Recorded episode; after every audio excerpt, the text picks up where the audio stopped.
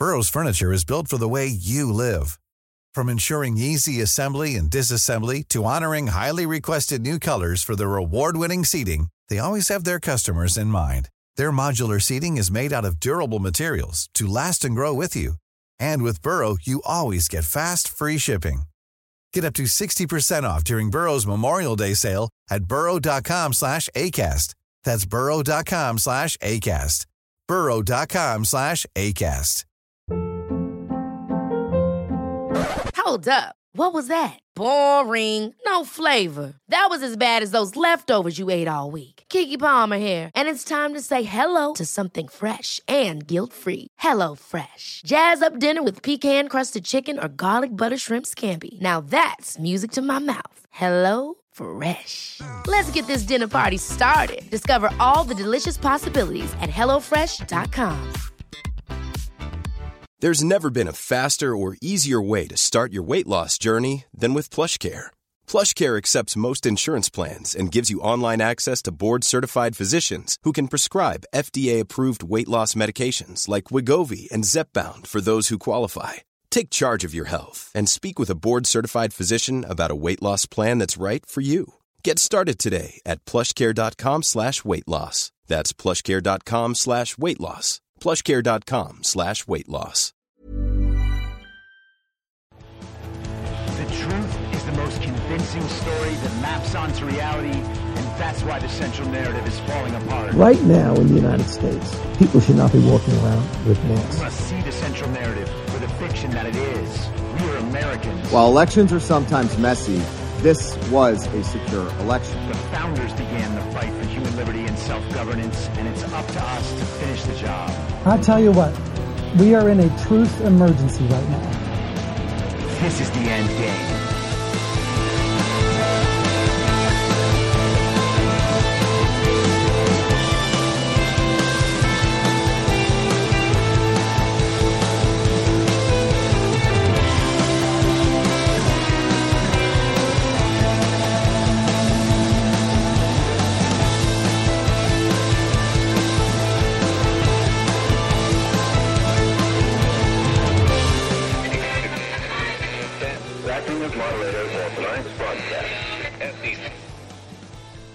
It's Thursday, July 20th, 2023, the 911th day of dystopia.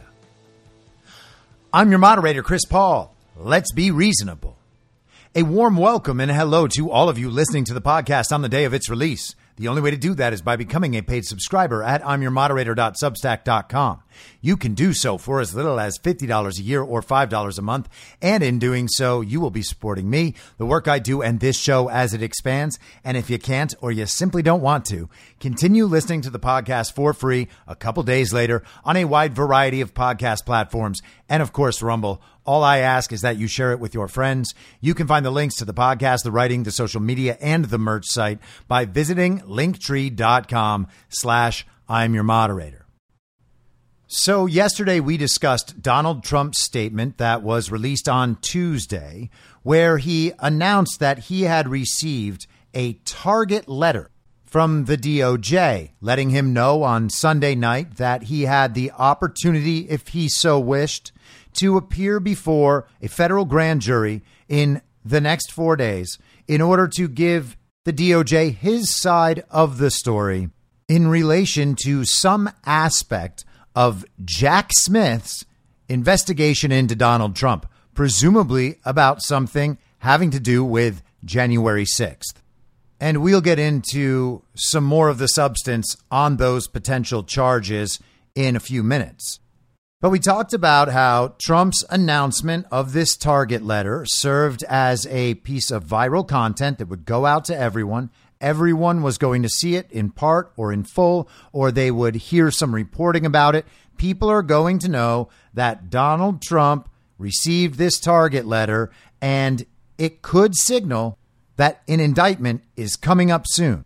So Trump, knowing that this would be a massive piece of viral content, loaded up this piece of content with all of these little narrative grenades, all of the pieces of the counter narrative that he wants to seed out there in the general public. Someone who might not be on Truth Social, follow Donald Trump, someone who doesn't want to have anything to do with Donald Trump and will never listen to a word he says, might end up reading this Truth Social post secondhand, this announcement in some other news release or sentences from this announcement. Whatever it is, he's making sure that those ideas get in people's minds. And that is always the most important thing. Once an idea gets in there, you actually have to do work to deny it. And Trump haters will do that. They want to know what Donald Trump says so that they can immediately figure out how it's wrong and how Donald Trump is bad and dangerous for ever saying it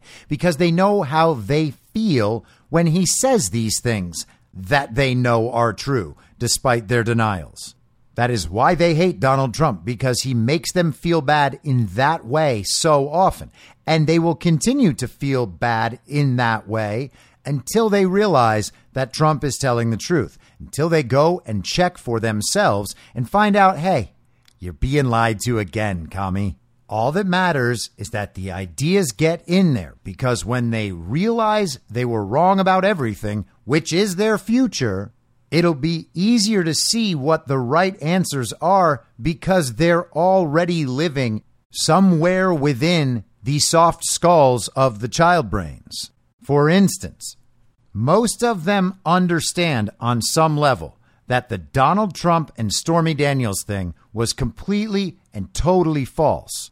But they also know that they've memorized 10 or 15 parts of that story, and they can't all be false. That's what they think. They think that all the parts are real, or most of the parts are real, and they just didn't add up to a thing that got them across the finish line. It was sort of true, it was mostly true, it just wasn't true enough to work. And at the moment they finally realize that they were tricked about virtually everything, they will understand that all of the parts of that story were false. And when that happens, it becomes easier to see what the true part is. So Donald Trump loads up this announcement with all of these little narrative grenades, knowing that he's just chucking them out there and they will eventually explode in the minds of all the child brains. But there was one other interesting part of his statement, and that was where he mentioned that all of this incoming from the DOJ, a target letter on a Sunday evening, was because in his speech, he mentioned that he thought there should be a federal takeover of Washington, D.C. He actually said it twice in this announcement. And it's either a very strange and mundane thing to say in an announcement like that, which would make it totally out of place, and in no way something that would terrorize the DOJ into sending down yet another false indictment. Or perhaps he was speaking to something much bigger and much scarier for the global regime. And that's the possibility that they may have their imperial capital removed from their imperial control. Now, we are in a very strange time where it is difficult to tell who has power over what. And that is one of the difficulties of understanding the world in the complicated and hard to discern paradigm that I call good twin, evil twin. The people in favor of sovereign nations in order to protect sovereign individuals and human rights, natural rights, God given rights, or the collectivist ideology of the neo feudalist global communist regime who don't care one bit about sovereign nations. They are explicit about that. They don't hide it. They talk about global governance. They have global governing bodies set up all over the world to deal with absolutely everything. And when you don't care about preserving sovereign nations, you can't possibly care about preserving sovereign individuals. People can simply move or be moved wherever it's decided they're most needed.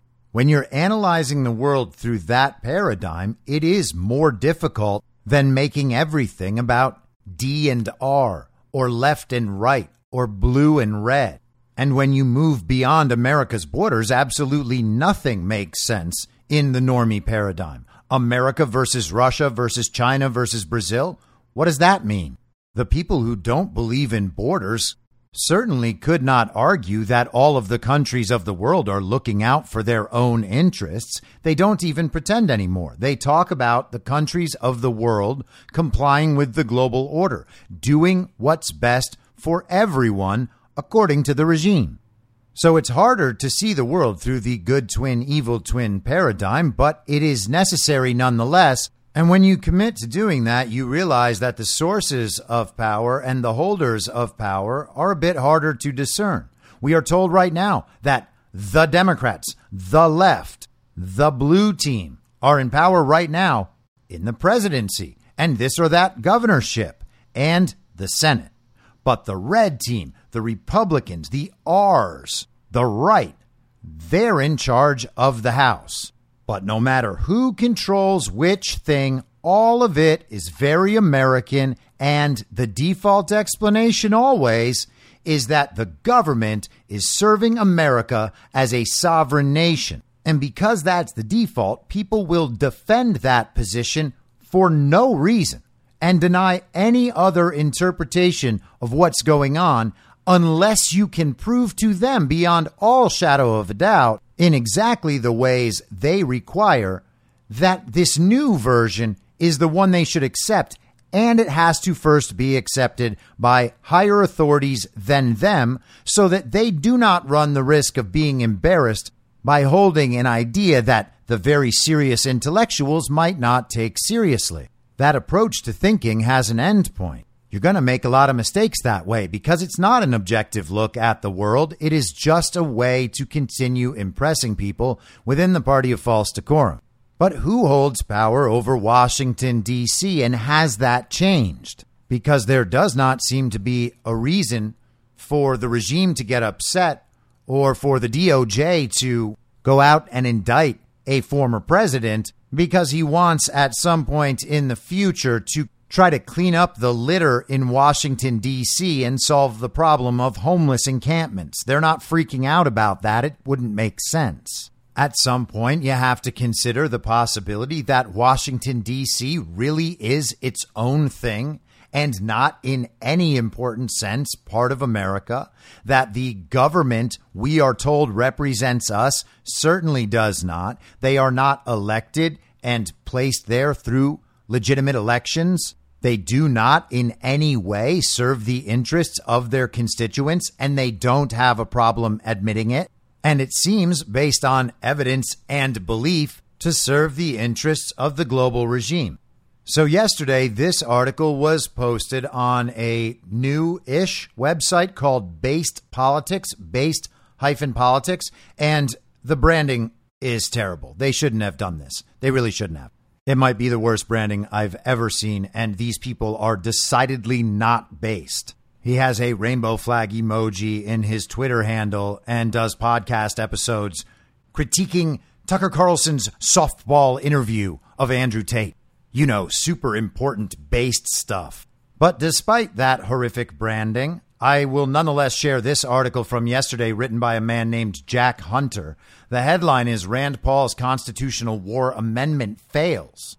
On Wednesday, the Senate voted on an amendment to the National Defense Authorization Act that would have made clear that only Congress can declare war despite Article 5 of the NATO agreement.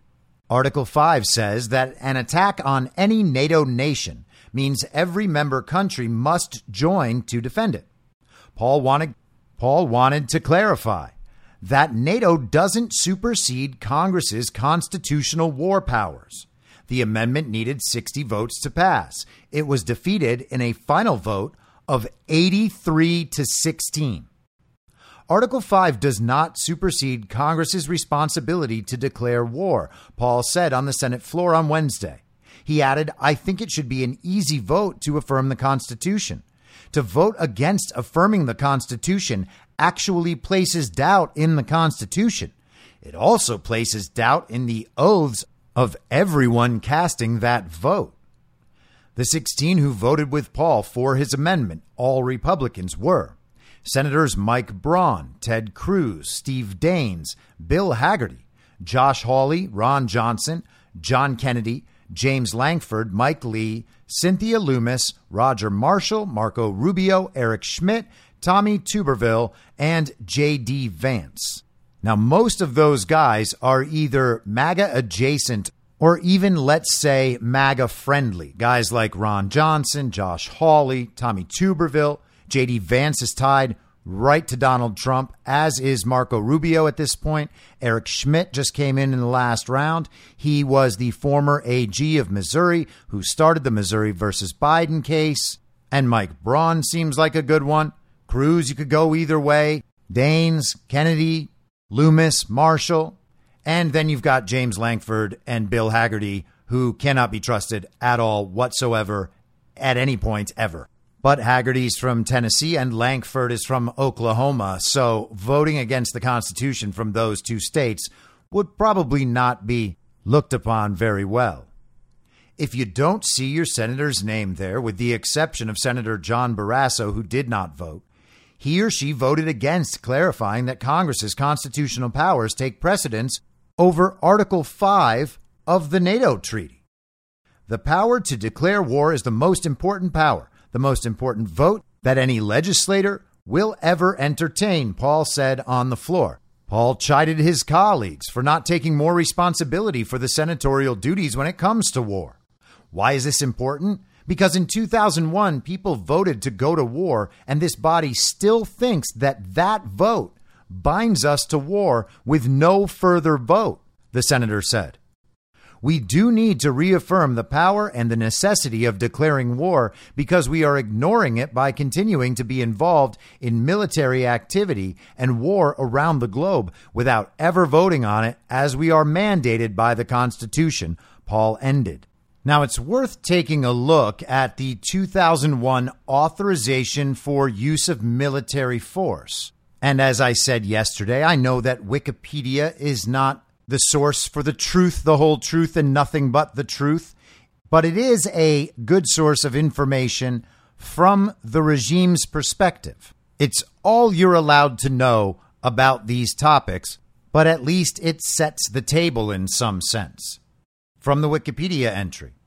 Since its passage in 2001, U.S. presidents have interpreted their authority under the AUMF, that's Authorization for Use of Military Force, to extend beyond Al Qaeda and the Taliban in Afghanistan to apply to numerous other groups as well as other geographic locales due to the act's omission of any specific area of operations. In December 2016, the Office of the President published a brief interpreting the AUMF as providing congressional authorization for the use of force against Al Qaeda and other militant groups. Today, the full list of actors the U.S. military is fighting or believes itself authorized to fight under the 2001 AUMF is classified. The only representative to vote against the authorization in 2001 was Barbara Lee, who is still in Congress, who has consistently criticized it for being a blank check giving the government unlimited powers to wage war without debate. Business Insider has reported that the AUMF has been used to allow military deployment in Afghanistan, the Philippines, Georgia, Yemen, Djibouti, Kenya, Ethiopia, Eritrea, Iraq, and Somalia. The 2001 AUMF has enabled the U.S. president to unilaterally launch military operations across the world without any congressional oversight or transparency for more than two decades. Between 2018 and 2020 alone, U.S. forces initiated what it labeled counter-terror activities in 85 countries. Of these, the 2001 AUMF has been used to launch classified military campaigns in at least 22 countries. Now let's take a quick look at the text of the joint resolution. This is the preamble. To authorize the use of United States armed forces against those responsible for the recent attacks launched against the United States. Whereas on September 11th, 2001, acts of treacherous violence were committed against the United States and its citizens. And whereas such acts render it both necessary and appropriate that the United States exercise its rights to self defense and to protect United States citizens both at home and abroad, and whereas, in light of the threat to the national security and foreign policy of the United States posed by these grave acts of violence, and whereas such acts continue to pose an unusual and extraordinary threat to the national security and foreign policy of the United States, and whereas the president has authority under the Constitution to take action to deter and prevent acts of international terrorism against the United States. Now, therefore, be it resolved by the Senate and House of Representatives of the United States of America in Congress assembled. And that is where they lay out the authorization. Section 1 is simply the short title. The joint resolution may be cited as the authorization for use of military force. And Section 2 in general that the president is authorized to use all necessary and appropriate force against those nations, organizations, or persons he determines planned, authorized, committed, or aided the terrorist attacks that occurred on September 11, 2001, or harbored such organizations or persons in order to prevent any future acts of international terrorism against the United States by such nations, organizations, or persons. Now, let's take just a second to pause here and think about what these words make our brains do. Because I think this might be one of those moments where you can clearly see the effects of our mass brainwashing by the mainstream media and by our culture at large, especially in the post 9 11 era. So the first question is who is responsible for 9 11? And if you're a child brained villager, then you will say Osama bin Laden in his cave in Afghanistan got some buddies together, sent them all to the United States for a while. They all happened to know the CIA, and then they got on these planes and blew up these buildings. It was all Osama bin Laden's fault. It's Al Qaeda's fault. It's Afghanistan's fault. We're going to go have war in Afghanistan, and then we're going to stay there for a while to take their poppy fields, but we're going to have war in Afghanistan and then we'll go to war in Iraq because that's sort of connected. I mean, Middle East, right? They're kind of all the same, aren't they? And then you're like, wait, wait, what was the question? Who was responsible for 9 11? Oh, yeah, Osama bin Laden. Yeah, it was Al Qaeda.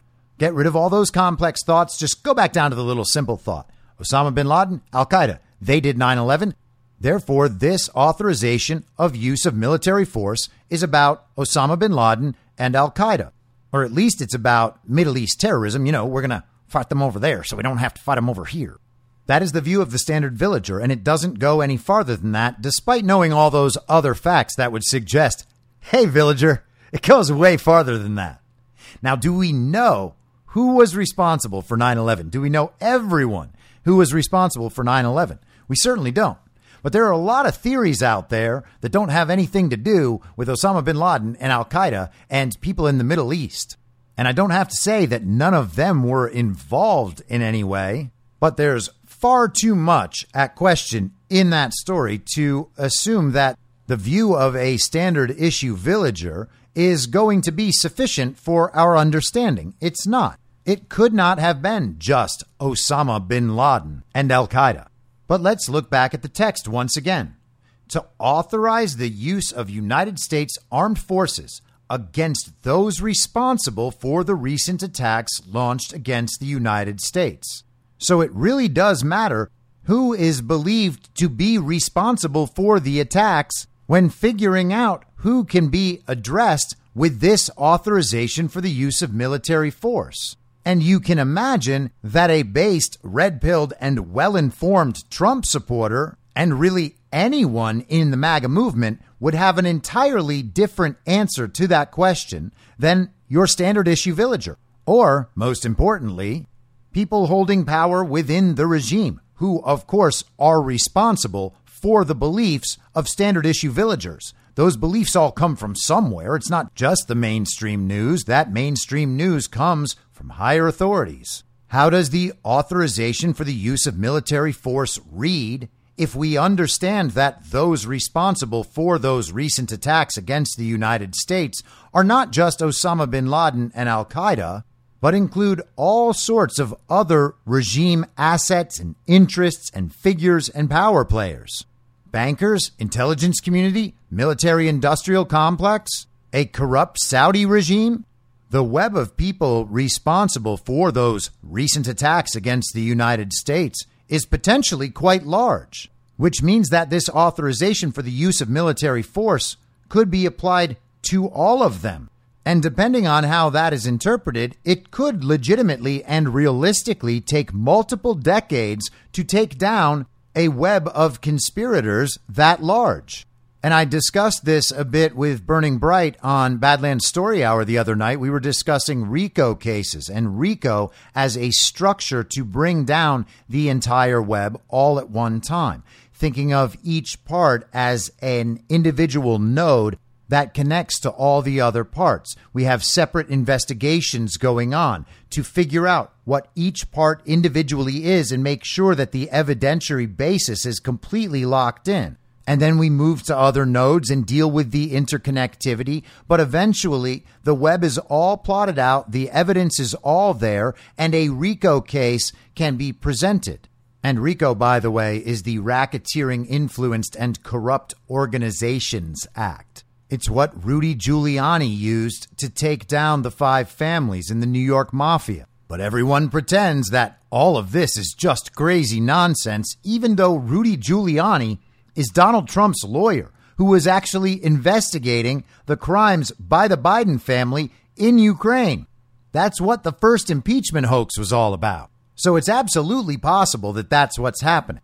Now, if you think about that RICO structure and you think about how long it might take to build that case in each one of those nodes and then put all those nodes together to build the case as a whole and then have an airtight RICO case to bring down the entirety of the deep state, well, that's a massive project.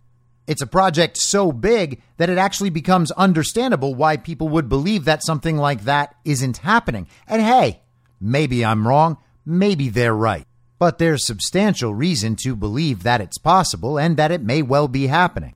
And so if you think about 9 11 and the web just attached to 9 11 as one of the nodes in this much larger web of global corruption, then it becomes easier to understand why it might take a really long time to track this whole thing and then go after it. Now, is that what's happening? I'm not sure that we can actually know for certain, but maybe there's a clue in how each presidential administration since the 2001 authorization for use of military force has viewed the AUMF. And conveniently, Wikipedia has an entry on that. And obviously, we will start with the George W. Bush administration the AUMF was unsuccessfully cited by the George W. Bush administration in Hamdan versus Rumsfeld in 2006, in which the U.S. Supreme Court ruled that the administration's military commissions at Guantanamo Bay were not competent tribunals as constituted and thus illegal. The court held that President George W. Bush did not have the authority to set up the war crimes tribunals and finding the special military commissions illegal under both military justice law and the Geneva Conventions. In 2007, the AUMF was cited by the Department of Justice in ACLU versus NSA as authority for engaging in electronic surveillance without obtaining a warrant of the special court as required by the Constitution. So the Bush administration just decided to use the authorization for use of military force to do whatever the hell they wanted in 2012. This is the Obama administration now. Journalists and activists brought a suit, Hedges versus Obama, against the National Defense Authorization Act for fiscal year 2012, in which Congress affirms presidential authority for indefinite detention under the AUMF and makes specific provisions as to the exercise of that authority. So, so far, we have illegal war crimes tribunals illegal military commissions, and illegal surveillance under the Bush administration and indefinite detention under Obama. Still with Obama here? In 2016, constitutional law specialist professor Bruce Ackerman of Yale Law School said that the Obama administration's use of the AUMF to that point had overstepped the authorized powers of the final enacted version of the bill so as to more closely resemble the capabilities named in the draft text rejected by Congress. And that's very Obama ish, of course, just doing whatever he wanted. So, if you can, conjure a picture in your mind of that picture taken a few years ago while George H.W. Bush was still alive, of H.W., W., Bill Clinton, Obama, and Jimmy Carter. And certainly, if all five of them were still alive today, you could imagine Joe Biden in a picture with all of them. Somehow, the two far right Bush presidents and the quite liberal Bill Clinton, Barack Obama, Jimmy Carter, and Joe Biden are all friends now and agree on a whole range of priorities. That is the regime. That is the uniparty. And it's kind of sad that there are people who still don't recognize that, who see a picture like that and think, ah, they're all putting their differences aside for the good of the country. Usually they're like cats and dogs, but they're able to come together on the really, really important stuff. And standard issue villagers think that that makes a lot of sense. But it's important to note that these people who have put their differences aside and come together are doing so in order to stop Donald Trump and his movement. They cannot have all of this given back to the people. They need to keep it for themselves and for the regime. They are willing to unite despite their differences to protect the country from Donald Trump. They're going to come together on the important stuff. So, with that in mind, let's look at Trump's use of the AUMF. On June 29, 2017, a group of libertarian Republicans and Democrats on the House Appropriations Committee approved Barbara Lee's amendment to end the 2001 authorization within 240 days. This would have forced debate on a replacement authorization, but the amendment was removed from the bill by the Rules Committee and the AUMF remains in effect. In 2018, Senators Tim Kaine and Bob Corker proposed several updates to the AUMF. In November 2019, the AUMF was supposed to be grounds for the occupation of Kurdish controlled Syrian oil fields as the Trump administration sought legal authorization to maintain a presence in the area. So some people tried to remove it and change it while Trump was in office, and those efforts were largely thwarted. And we're told it provided the basis for the occupation of Kurdish controlled Syrian oil fields. So, not massive violations of human rights like under Barack Obama and George W. Bush. And you got to wonder where Barbara Lee was while Barack Obama was president. Here's the entry under the Biden administration. General Mark Milley, as chairman of the Joint Chiefs of Staff, testified in June 2021 that the 2001 authorization for the use of military force is the one we need to hang on to it is the critical one for us to continue operations. That's the chairman of the Joint Chiefs, Mark Milley. After the Biden administration conducted airstrikes in Somalia to support the Danab Brigade against the Al Shabaab militants, Democrat Senator Ben Cardin, a senior member of the Senate Foreign Relations Committee, said that, quote, what the Biden team is doing is consistent with what we've seen now in three prior administrations, but it's, to me, inconsistent with the intent of Congress and called on the administration to, quote, submit a new authorization for the use of military force. Some Republicans supported the strikes, with Senator Marco Rubio, vice chair of the Senate Intelligence Committee, saying, quote, I don't think the president needs a law passed by Congress in order to target terrorists who are posing a threat to the United States, no matter where they are in the world. And that is kind of interesting because Rubio just sort of voted for the opposite. Now, as I said, much of this is a matter of perspective. Who is the one examining the situation, and who would we ascribe responsibility to for those attacks against the United States of America? That's what really matters. And there is some serious ambiguity there in the text. And perhaps that's intentional, because now it can be used broadly, and it can be used broadly in either direction. And we don't really have a good way of knowing, especially when we can't even know what it's being used to justify. All of that is apparently classified. Do our representatives know? And if they do know, can we expect them to vote in our interest? Why don't we know? This is a government of, by, and for the people. That is what it is supposed to be. Our representatives are supposed to be representing us, not dealing with all the complicated stuff that we're not allowed to know. That's not how the country was designed. That's not what was intended. But we have been domesticated to the point where we believe that we don't have the right to know or the ability to understand what goes on at a high level. It's too dangerous for us to know. If they let us know, that in itself would be a threat to national security. Well, having these people in charge is a threat to national security. These people lied about a pandemic. They steal elections. They go to wars of choice and support Nazi armies in our name. They are the threat to national security. So the fact that we know none of this and that we're not allowed to know most of it is a real problem no matter what. But it's made much worse by the fact that we have a United States Senate right now where five out of six senators are unwilling to affirm that the U.S. Constitution supersedes Article 5 of NATO and that if any NATO country gets attacked, the American military must respond, regardless of what the Congress says and regardless of what the people say. They put a treaty in place a long time ago.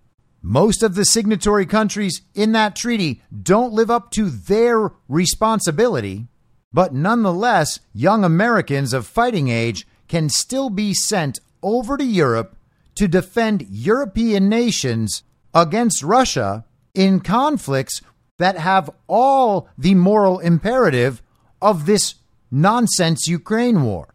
And this is not just about war, it's about the principle. Does the U.S. Constitution supersede these treaties with global governing bodies and foreign nations?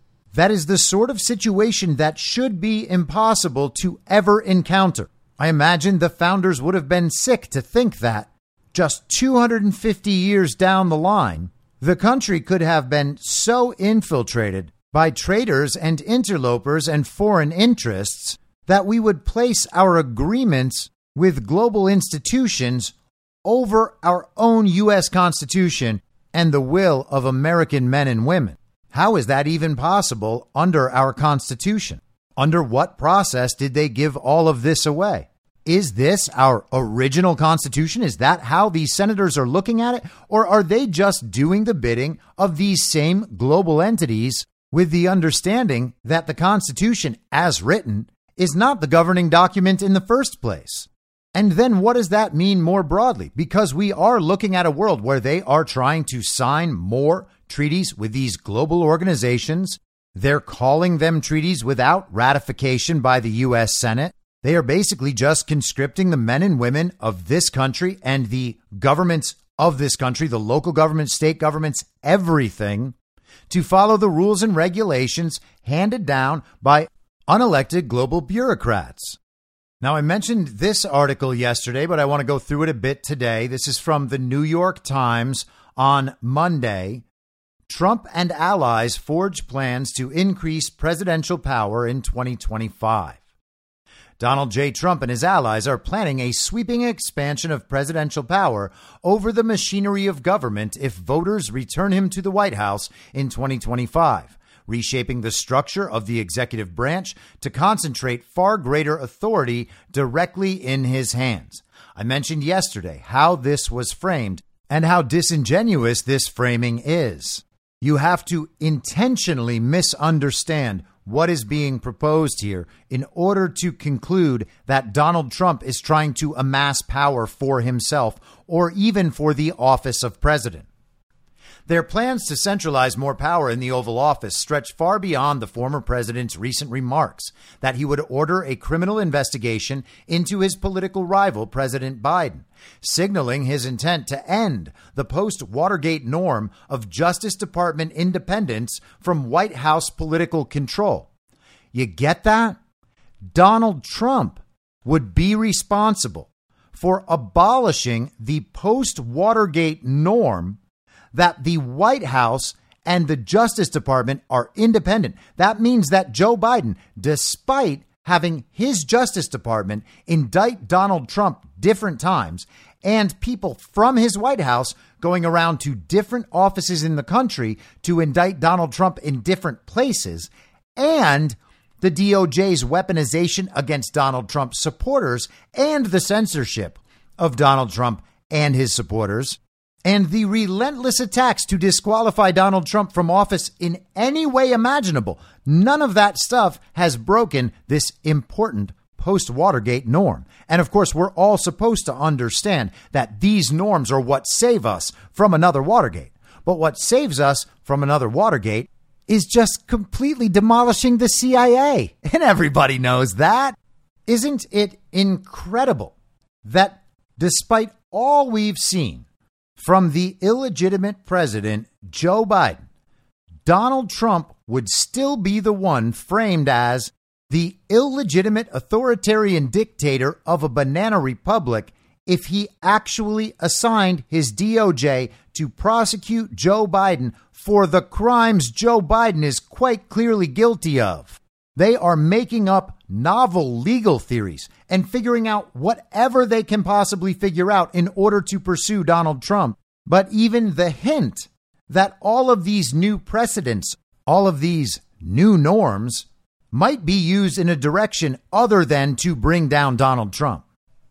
Mr. Trump and his associates have a broader goal to alter the balance of power by increasing the president's authority over every part of the federal government that now operates by either law or tradition with any measure of independence from political interference by the White House, according to a review of his campaign policy proposals and interviews with people close to him. So the New York Times is upset that Donald Trump might want the executive branch to control executive branch agencies. Isn't that crazy? We are told that these executive branch agencies, the mass of federal bureaucracy, the administrative state, one of their best qualities is that they are independent and nonpartisan, which sounds wonderful if you are a standard issue villager and have no reason to believe that anyone might ever lie to you, especially not the government and the media. They would never lie. And if there's one thing they would absolutely never lie about, it's whether or not someone was independent and nonpartisan. And they like to call things nonpartisan and bipartisan when the work is being done on behalf of the regime and not one particular party. The entire federal bureaucracy can be totally in thrall to the global regime doing their bidding at every turn and still be nonpartisan if we are reliant on the left right RD red blue dichotomy for our analysis. But it doesn't make any sense to do that because that's just not how the real world is. The administrative state bureaucracy is not independent from the global regime, and it's not even independent from the White House. They just say that. It's also not bipartisan or nonpartisan. They just say that. The administrative state is essentially just the home office of this massive corporation, that corporation being the global regime as it exists in America.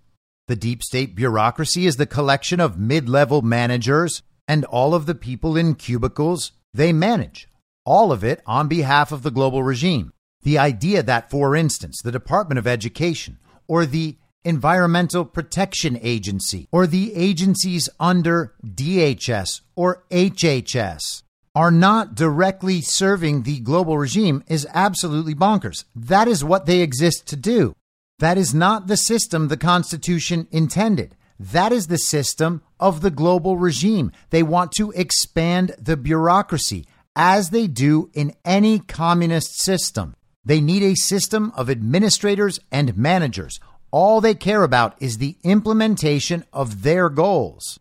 Do you think that they actually want input from the people? If they did, they wouldn't steal elections. And very few things could be more obvious than that. But back to the New York Times.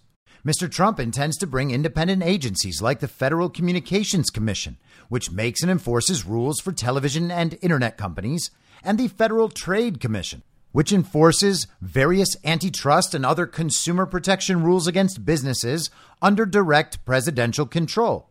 He wants to revive the practice of impounding funds, refusing to spend money Congress has appropriated for programs a president doesn't like, a tactic that lawmakers banned under President Richard Nixon.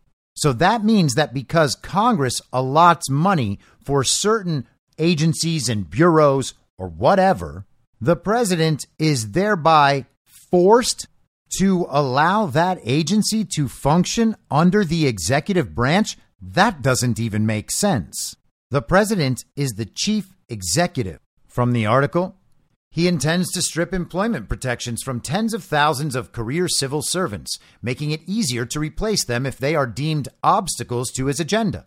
And he plans to scour the intelligence agencies, the State Department, and the defense bureaucracies to remove officials he has vilified as, quote, the sick political class that hates our country. Now, if this was an ad for Donald Trump, it could not have been written better. So thank you, New York Times, for that. It is wonderful from that perspective. And if that's what you're trying to do, Maggie Haberman, well, by God, you are a patriot. But there is very little reason to expect that that is what they're trying to do. So instead, this is just a completely dishonest framing of what Donald Trump intends to do, why he intends to do it, and what we should think about all of this if we care about the preservation of the United States of America.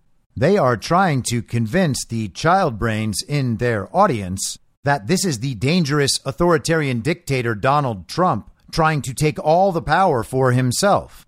When really what this is, is Donald Trump removing power from unelected, unnecessary bureaucrats who believe it is their job, as the New York Times just stated, to keep their agenda going, even if the president does not want that agenda implemented. It is entirely justifiable for a president duly elected by the people to remove from the bureaucracy in the executive branch whoever he wants. These people are serving at the pleasure of the president, and if they believe it is their job to become obstacles to the president's agenda, then they are the ones defying the constitutional order. This is not complicated stuff. What's complicated is trying to figure out where the power lies and how it came to be that none of the people in power seem to care whether their power is constitutional or whether in any way they are representing the will of the American people or even working for the good of the American people. It seems pretty clear that all they're doing is serving the agenda of the global state. And the New York Times thinks that we should be happy and supportive of that framing. Jumping down toward the end of the article, Mr. Trump has also vowed to impound funds or refuse to spend money appropriated by Congress. After Nixon used the practice to aggressively block agency spending he was opposed to on water pollution control, housing construction, and other issues, Congress banned the tactic. Isn't that amazing? The Congress tried to undermine Richard Nixon's authority as president in the lead up to him being removed from office by the CIA. On his campaign website, Mr. Trump declared that presidents have a constitutional right to impound funds and said he would restore the practice, though he acknowledged it could result in a legal battle. And as always, the New York Times assumes that the child brains in their audience will understand that to mean that Donald Trump is doing something illegal.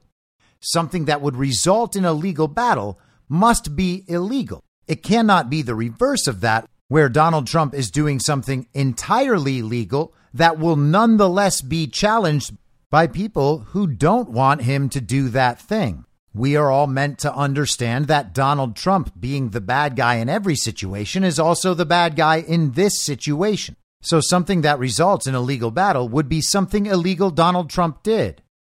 Mr. Trump and his allies also want to reform the civil service government employees who are supposed to be nonpartisan professionals and experts with protections against being fired for political reasons. The former president views the civil service as a den of, quote, deep staters who were trying to thwart him at every turn, including by raising legal or pragmatic objections to his immigration policies, among many other examples. Toward the end of his term, his aides drafted an executive order creating Schedule F in the excepted service that removed employment protections from career officials whose jobs were deemed linked to policymaking. Mr. Trump signed the order, which became known as Schedule F, near the end of his presidency, but President Biden rescinded it. Mr. Trump has vowed to immediately reinstitute it in a second term. Critics say he could use it for a partisan purge. But James Sherk, a former Trump administration official who came up with the idea and now works at the America First Policy Institute, a think tank stocked heavily with former Trump officials, argued it would only be used against poor performers and people who actively impeded the elected president's agenda. And again, this is supposed to be seen as a bad thing. Can you even imagine that the scenario is otherwise? We have people in decision making positions in the federal government as the government exists currently. It will hopefully not exist this way in the future. We should just get rid of these agencies entirely. But how did we get to a place where people who are poor performers and blocking the elected president's agenda just get to keep their jobs? The president has no ability to fire them. Sherk says Schedule F expressly forbids hiring or firing based on political loyalty. Schedule F employees would keep their jobs if they served effectively and impartially.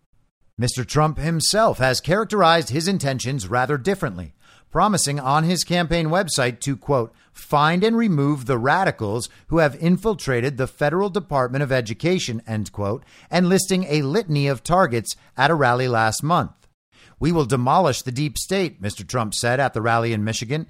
We will expel the warmongers from our government. We will drive out the globalists. We will cast out the communists, Marxists, and fascists. And we will throw off the sick political class that hates our country. And for the record, this article was not just Maggie Haberman, it was also Charlie Savage and Jonathan Swan, all absolute media hacks and regime tools, unless, of course, they're double agents. And then I'm sure we'll all owe them apologies. Now, despite their framing, there is probably a very good argument to be made that warmongers in government, globalists, people who are committed to the global order rather than serving America as the Constitution and their job description requires. Serving the global regime rather than America is a pretty clear marker of poor performance and impeding the elected president's agenda. It is always remarkable to me that supporters of the regime believe it is a good thing on principle to have a government filled with bureaucrats who will undermine the duly elected president at every turn as long as that duly elected president is considered an adversary of the global regime. What are these people's political priorities? Because they sound just like regime propagandists. Now, I said I was going to talk about the potentially pending charges against Donald Trump, and we have certainly discussed the overreach and corruption of the illegitimate president's Department of Justice. This is from the New York Times yesterday. And once again, we have Maggie Haberman and Charlie Savage, this time joined by two other New York Times media hacks. It is always amazing to me that you need four professional journalists to compose an article of this quality. Federal prosecutors have introduced a new twist in the January 6th investigation by suggesting in a target letter that they could charge former President Donald J. Trump with violating a civil rights statute that dates back to the post Civil War Reconstruction era, according to three people familiar with the matter three people familiar with the matter. Those are our sources. We can't know anything more about them. Just three people who think they know something. The letter to Mr. Trump from the special counsel, Jack Smith, referred to three criminal statutes as part of the grand jury investigation into Mr. Trump's efforts to reverse his 2020 election loss, according to two people with knowledge of its contents. So, who would have knowledge of the contents of this target letter? Well, you would think Jack Smith and the people around him who composed the target letter, who are working directly on this part of the investigation. So one of them could have leaked to reporters, and the other people who would know would be Donald Trump and his attorneys, and maybe some other people around Trump. But there aren't a lot of parties that could have leaked to the media about what's going on here. It's worth at least considering that it came from the Trump side especially when you remember that Donald Trump himself is the one who announced the existence of this target letter. But let's continue. Two of the statutes were familiar from the criminal referral by the House January 6th committee and months of discussion by legal experts. conspiracy to defraud the government, and obstruction of an official proceeding. Remember that sham January 6th committee from last year, not set up according to the rules of the House of Representatives? The minority leader was not able to choose which Republicans would sit on the committee. It was just Liz Cheney and crying Adam Kinzinger. That beautiful primetime television show that was produced by actual television producers. They took video footage from inside the Capitol and just spliced on audio. They found ridiculous people telling ridiculous stories, claiming to be eyewitnesses or secondhand eyewitnesses. The entire thing was a comical farce, but they referred to the Department of Justice their recommendations on how Donald Trump should be indicted. Back to the article. But the third criminal law cited in the letter was a surprise. Section 241 of Title 18 of the United States Code, which makes it a crime for people to, quote, conspire to injure, oppress, threaten, or intimidate any person in the free exercise or enjoyment of any right or privilege secured to him by the Constitution or laws of the United States. Now, it is absolutely baffling how they're going to try to apply this to Donald Trump vis a vis January 6th. That will be like watching a Bikram yoga session. A bunch of crazy people in a really hot room trying to contort themselves into unsustainable positions. But I can't wait to see it because let's just read this again. Conspire to injure, oppress, threaten, or intimidate any person in the free exercise or enjoyment of any right or privilege secured to him by the Constitution or laws of the United States. Well, that sounds rather expansive. Let's apply the same thinking that we were applying to the authorization for the use of military force in Afghanistan from 2001. It said those responsible for the recent attacks. So, depending on who is considered responsible, you have a lot of leeway in how to interpret that. The same thing applies here. And that's why I find it so interesting that this is being brought up in this context. Now, everything coming from the Jack Smith investigation is pure nonsense. None of this is anything to worry about. This is a hilarious show, a public disclosure. The walls are, in fact, not closing in. The walls are never going to close in. I'm not sure if people have realized that or not. A lot of people are still apparently very, very worried that the walls might eventually close in and then all hell will break loose. We'll just be sent into this state of chaos. But it's not true, and you can see from the pattern it is clearly not true. You can also detect the panic from the other side. They know it's not true. So all of this is being brought up in a context that seems directed at Donald Trump, but is not in fact threatening Donald Trump and that context can then be reversed and used the other way once the country understands the concepts involved. And that's why the broad interpretation of this is critical in thinking about where this might head in the future. Once again, Section 241 of Title 18 of the U.S. Code makes it a crime for people to conspire to injure, oppress, threaten, or intimidate any person in the free exercise or enjoyment of any right or privilege secured to him by the Constitution or laws of the United States. How many rights have we had violated by this ridiculous, illegitimate government? By all means, inform Americans about the possibility of this. Donald Trump says it's an honor to be indicted. This is what he means. His indictment is an opportunity for America to learn what America is really about and what it looks like to have this country undermined by an actual malignant force. This is what we are being shown. We should learn the lesson as quickly as possible. Ignore the stress about Donald Trump being indicted. That doesn't even stress me out anymore. And as I mentioned yesterday, sooner or later, even in the minds of standard issue villagers, they are going to see this as the boy who cried indictment.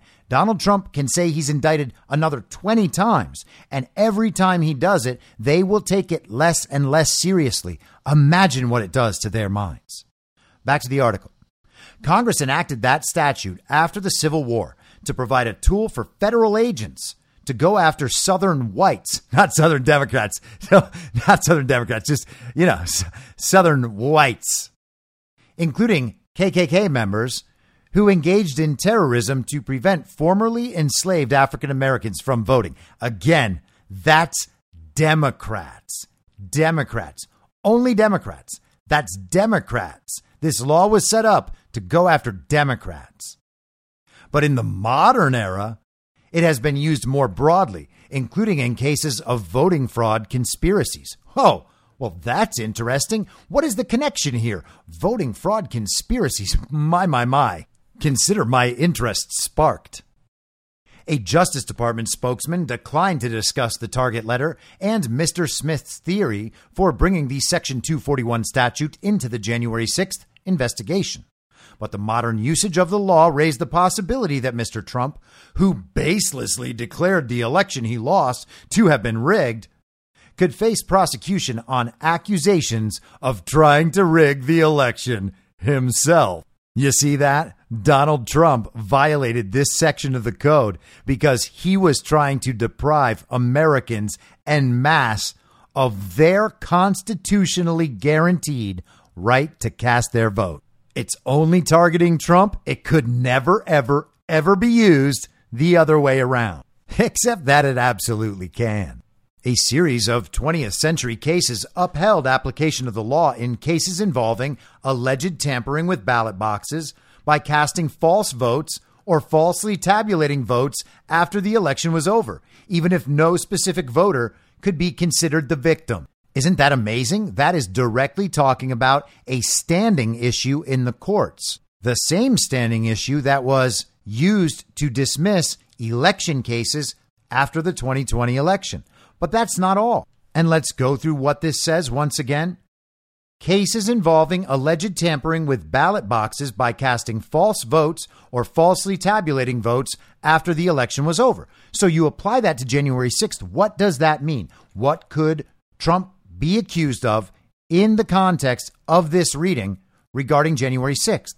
Well, he was trying to prevent the electoral votes from being tabulated after the election was over. It sounds like that's where they're going with this. And good luck, commies. Good luck. I wish you all the luck in the world in pursuing this charge. I hope you talk about it 24 hours a day on television. I hope you educate every American about exactly what this says so that they know you can be federally charged and pursued by the DOJ for tampering with the ballot box and votes or tampering with the count after the election is over.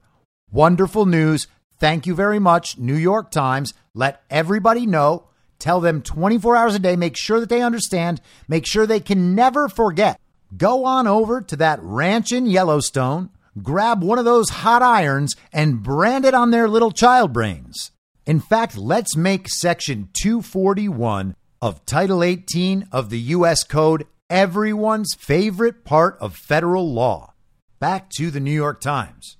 In a 1950 opinion by the Court of Appeals for the Sixth Circuit, for example, Judge Charles C. Simons wrote of applying Section 241 in a ballot box stuffing case that the right to an honest count, quote, is a right possessed by each voting elector, and to the extent that the importance of his vote is nullified wholly or in part, he has been injured in the free exercise of a right or privilege secured to him by the laws and Constitution of the United States. Wonderful! Let's get all of this clarified and out there on the record. Let's make sure every American citizen understands the importance of those words. Regardless of the standing of an individual voter or the injury to an individual voter, it is absolutely critical not to deprive voters of their right to exercise their vote and have their vote counted. And the nullification of that vote in any scenario is a violation of that right, not only for that person, but for everybody who then has to live with the results of a fraudulently decided election. Going on. In a 1974 Supreme Court opinion upholding the use of Section 241 to charge West Virginians who cast fake votes on a voting machine, Justice Thurgood Marshall cited Judge Simons and added that every voter, quote, has a right under the Constitution to have his vote fairly counted without its being distorted by fraudulently cast votes. And there we have it once again. Tell every American this is wonderful, wonderful news. If only these laws had existed in 2020. Oh, no, wait, they're from the Civil War era. I wonder why they weren't enforced in 2020 and for these last few years. But now they're going to try to enforce them against Donald Trump. And in the process of doing that, though Trump is under no threat whatsoever, the rest of the nation is going to wake up and gain the knowledge that these laws exist and this is how things are supposed to work. Courts have ruled this way in the past, and they might come to have this as a viewpoint of how these sorts of things should be adjudicated. It's a good thing that Trump conceded and all those court decisions went against him and they're all over and done with, isn't it? Child brains. I mean, that's this that that that's the scenario. I mean, right? He conceded, didn't he? No. Oh, no, no. He didn't concede. And there are still open court cases. Gosh, that's strange. I guess they'd all better hope that this interpretation of these laws is never applied to anything from the other side, or this might be a huge disaster. Now, the New York Times quotes none other than Norm Eisen, the author of the Color Revolution playbook, essentially. He says it seems like under 241, there's at least a right to an honest counting of the votes, said Norm Eisen, who worked for the House Judiciary Committee during Mr. Trump's first impeachment. Almost every job the guy has ever had serves to undermine the United States and its Constitution in favor of the global regime. He also just so happened to have met President Barack Obama while the two were at Harvard Law. He also signed the bar complaint against attorney John Eastman and has worked to protect the investigation in Fulton County. But he goes on and says, Submitting an alternate electoral certificate to Congress, as opposed to casting false votes or counting wrong, is a novel scenario, but it seems like it would violate this right. So they got another novel legal theory on which they're going to pursue Donald Trump. Submitting alternate electors is against the law. That's what we're being told. And Donald Trump himself didn't do that, but they're going to say he conspired to do that. So that fits in with the text of Section 241, Title 18, that says it's a crime to conspire to injure, oppress, threaten, or intimidate any person in the free ex- exercise or enjoyment of any right or privilege secured to him by the Constitution or laws of the United States. Conspire to injure, oppress, etc. So a conspiracy by Donald Trump to submit these alternate electors. That's the crime it sounds like Donald Trump's about to be indicted for. But others have done that and encouraged it. And I'm not going to play this whole video, but these are a collection of communist actors who made a video in 2016 encouraging alternate electors be sent in favor of Hillary Clinton so that at the certification there would be objections to the electors of various states, and they would encourage electors to vote instead for Hillary Clinton, and Hillary Clinton would then become president. It wasn't illegal then, it's only illegal now because it's Donald Trump. Republican members of the Electoral College, this message is for you. As you know, our founding fathers built the Electoral College to safeguard the American people from the dangers of a demagogue and to ensure that the presidency only goes to someone who is to an eminent degree endowed with the requisite qualifications. An eminent degree. Someone who is highly qualified for the job. The Electoral College was created specifically to prevent an unfit candidate from becoming president. There are 538 members of the Electoral College. You and just 36 other conscientious Republican electors can make a difference. By voting your conscience on December 19th. And thereby shaping the future of our nation. I'm not asking you to vote for Hillary Clinton. I'm not asking you to vote for Hillary Clinton. I'm not asking you to vote for Hillary Clinton. As you know, the Constitution gives electors the right to vote for any eligible person. Any eligible person, no matter which party they belong to. But it should certainly be someone you consider especially competent. Especially competent to serve as President of the United States of America. By voting your conscience, you and other brave Republican electors can give the House of Representatives the option to select a qualified candidate for the presidency. I stand with you. I stand with you. I stand with you. I stand with you in support and solidarity with conservatives, independents, and liberals. And all citizens of the United States. The American people trust that your voice speaks for us all. And that you, you will make yourself heard through the constitutional responsibility granted to you by Alexander Hamilton himself. What is evident is that Donald Trump lacks more than the qualifications to be president. He lacks the necessary stability. And clearly the respect for the Constitution of our great nation. You have position, the authority, and the opportunity to go down in the books as an American hero who changed the course of history. And it actually continues on from there. Now, none of these people could actually identify any argument that suggests Donald Trump was not duly elected. They have some vague interpretation that they still cling to about how Russia somehow rigged the election in his favor. Even though the Russiagate hoax was entirely made up. The Steele dossier was an opposition research project funded by the Clinton campaign, made up out of absolutely nothing. The Mueller investigation found no collusion, but that is their claim that somehow Donald Trump was not duly elected. They were legitimately making baseless claims upon zero evidence, but they all felt confident in claiming it, and they encouraged slates of alternate electors. They encouraged the electors to switch their vote to become what's called faithless electors. Now, that's not what was encouraged by our side, and it wasn't encouraged by Donald Trump. We wanted full investigations and full audits, and for the electors to vote for the candidate who actually won in that state with real, lawful American votes. But we were never allowed to examine the votes and we were told to simply suck it up and deal with it. Now, despite the fact that these actors were encouraging all of this to satisfy their own political desires, I would never suggest that they be pursued legally for making these statements. I'm not going to call them insurrectionists and hope that they are imprisoned for making this very, very stupid and anti American commercial. In some sense, I'm actually happy that it exists because it's just more evidence of how utterly hypocritical and unprincipled these people are. And all of that will be very helpful in the future. But it's worth noting that the Department of Justice, under the illegitimate president, you know, that very independent Department of Justice, is trying to indict a former president, quote unquote, for encouraging what these actors were encouraging just four years prior. Did they also violate the law?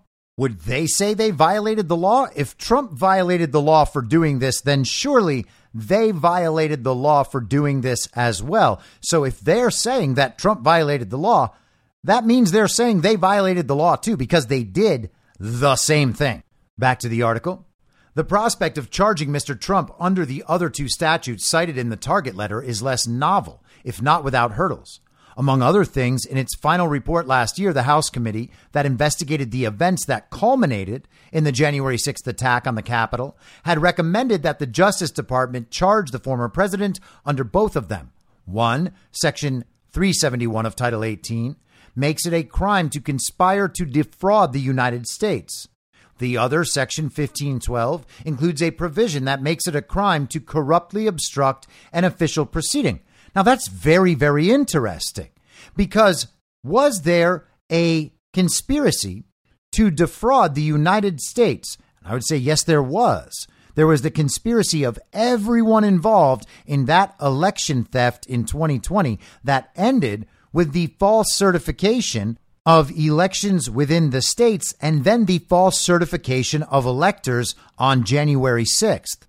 All of that was a conspiracy to defraud the United States. Every single bit of that was a conspiracy to defraud the United States. And then let's look at the other a provision that makes it a crime to corruptly obstruct an official proceeding. Now, we are told that all of that is being applied to Donald Trump because Donald Trump called the protesters to Washington and he gave that speech where he said, Walk peacefully and patriotically down to the Capitol and make your voices heard. That was Donald Trump inciting an insurrection. And he was inciting that insurrection to obstruct the official proceeding. That is their logic. That's what they're trying to claim. None of that obviously is true in any way and will never hold up to any scrutiny whatsoever anywhere. But that is the claim. Now, can that claim be reversed? And does it make sense when you look at it in the mirror? Well, yeah, maybe it does because there was all sorts of deep state involvement in the very violent insurrection on January 6th.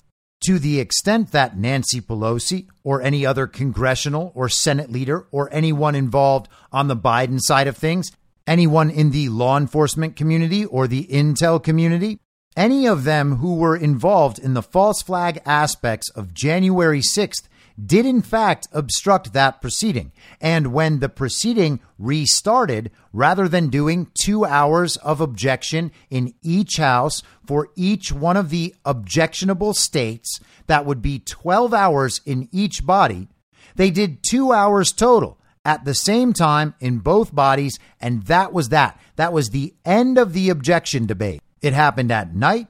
America had tuned out by then, already rattled from the events of the day and what they were told about the very violent insurrection.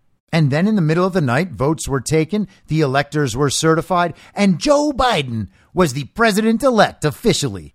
The question to ask yourself is can these things be applied in the other direction? How can they be applied in the other direction? And does that application make sense? If that application makes sense as this thing continues to progress forward and you can see that being possible in the future, you at least have to consider the idea that it will be applied in reverse in the future. And everything we have discussed today can be applied in the other direction. We are used to accepting the media's framing of all these things, and the media is always going to frame things in a way that makes it look bad for the opponents of the regime. But that doesn't mean their framing is correct. The way we view this is a matter of perspective, and the way it's applied is going to be a question of exactly where the power lies. I'll be back tomorrow at the same reasonable time on the same reasonable podcast network. I don't have a network. Masks and lockdowns don't work. They lied to you about a pandemic and Joe Biden will never be president.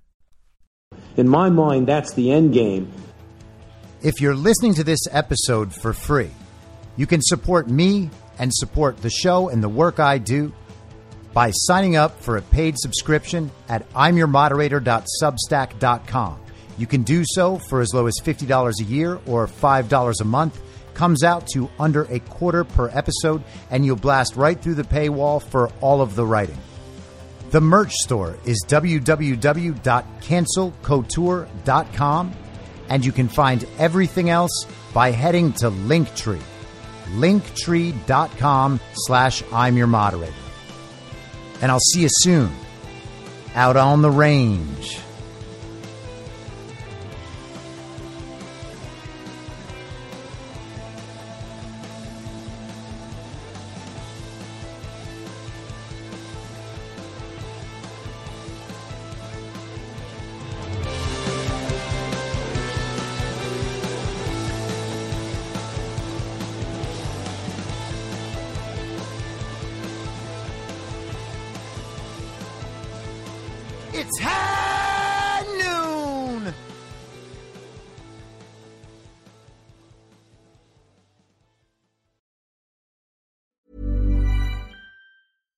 Catch yourself eating the same flavorless dinner three days in a row? Dreaming of something better? Well, HelloFresh is your guilt-free dream come true, baby. It's me, Keke Palmer. Let's wake up those taste buds with hot, juicy pecan-crusted chicken or garlic butter shrimp scampi. Mm. Hello Fresh. Stop dreaming of all the delicious possibilities and dig in at HelloFresh.com. Let's get this dinner party started. Planning for your next trip? Elevate your travel style with Quince. Quince has all the jet setting essentials you'll want for your next getaway, like European linen, premium luggage options, buttery soft Italian leather bags, and so much more. And is all priced at 50 to 80% less than similar brands. Plus, Quince only works with factories that use safe and ethical manufacturing practices. Pack your bags with high-quality essentials you'll be wearing for vacations to come with Quince. Go to quince.com/pack for free shipping and 365-day returns. Imagine the softest sheets you've ever felt. Now imagine them getting even softer over time. That's what you'll feel with Boll and Branch's organic cotton sheets. In a recent customer survey, 96% replied that Bowl and Branch sheets get softer with every wash. Start getting your best night's sleep in these sheets that get softer and softer for years to come. Try their sheets with a 30-night guarantee. Plus, get 15% off your first order at bollandbranch.com. Code BUTTERY. Exclusions apply. See site for details. In my mind, that's the end game. Thanks for listening. If you'd like to follow what I'm reading and thinking throughout the day, you can do that by downloading the Telegram Messenger app and going to t.me slash I'm your moderator. On social media, you can follow me on Truth Social, Gettr, and Gab at I'm your moderator. I also have channels on Rumble and BitChute. If you'd like to follow the writing, you can find me at imyourmoderator.substack.com. The merch site is cancelcouture.com or go direct shop.spreadshirt.com slash cancel dash couture. If you'd like to support the podcast financially, the best place to do that is Ko-Fi. Go to ko-fi.com slash I'm your moderator. And all of these details will appear in the show notes with each episode. I'll see you soon down on the range.